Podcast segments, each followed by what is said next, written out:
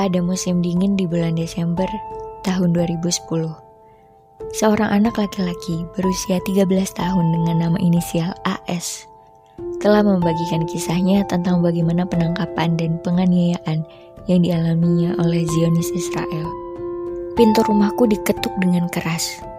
Keluar! Saya mencari anak bernama Hamada. Di balik pintu berdiri seseorang dengan senjata. Ia tidak sendiri. Di belakangnya, koloninya menunggu dengan beringas.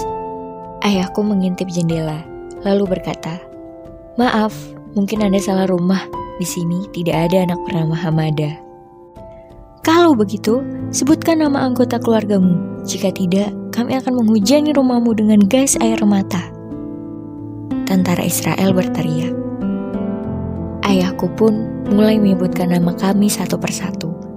Dan ketika ayah menyebut namaku, tentara Israel menyuruhnya berhenti. Mereka berkata bahwa aku telah melempar batu dan mereka ingin membawaku pergi. Mereka pun masuk ke dalam rumahku dengan kasar. Mereka menarikku secara paksa. Bahkan mereka tak mengizinkanku untuk terlebih dahulu memakai baju hangat. Aku dipaksa keluar dengan hanya memakai baju piyama, dengan borgol yang tentunya sudah terikat di pergelangan tangan. Ketika kami sampai di markas Zionis Israel, mereka membawaku ke kamar nomor 4. Seseorang menanyaiku dan memaksaku untuk mengakui bahwa akulah yang telah melempar batu pada hari itu. Awalnya, aku tidak akan mengakui apa pun karena aku memang tidak melakukannya. Namun mereka terus menamparku jika aku terus menyangkal. Tentara Israel juga terus meniup asap rokok ke mataku. Dia meraih bahuku dan meremasnya dengan kuat, lalu melemparku dengan keras ke dinding. Lalu hidungku mulai berdarah. Kemudian mereka menyuruhku berlutut. Aku menjawab bahwa aku hanya berlutut kepada Sang Pencipta.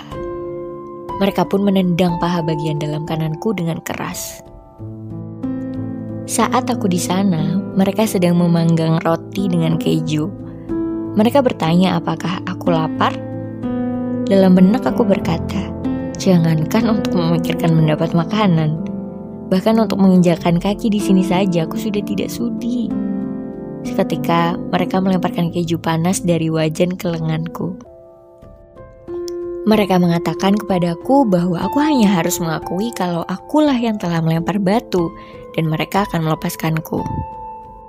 Atas penderitaan yang sudah tak tertahankan, jadi kuturuti saja apa mau mereka.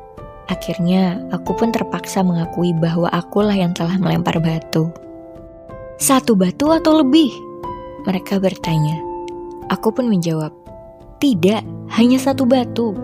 Mereka bertanya lagi, dan aku bersikeras bahwa itu hanya satu batu. Mereka juga ingin tahu apakah orang lain telah melempar batu denganku. Aku mengatakan kepada mereka bahwa aku sendirian Akhirnya mereka mengambil sidik jariku dan memintaku untuk menandatangani beberapa dokumen yang tidak ku ketahui apa yang tertulis di sana karena dokumen tersebut tertulis dalam bahasa Ibrani. Barulah setelah itu mereka mengizinkan ayah untuk membawaku pulang.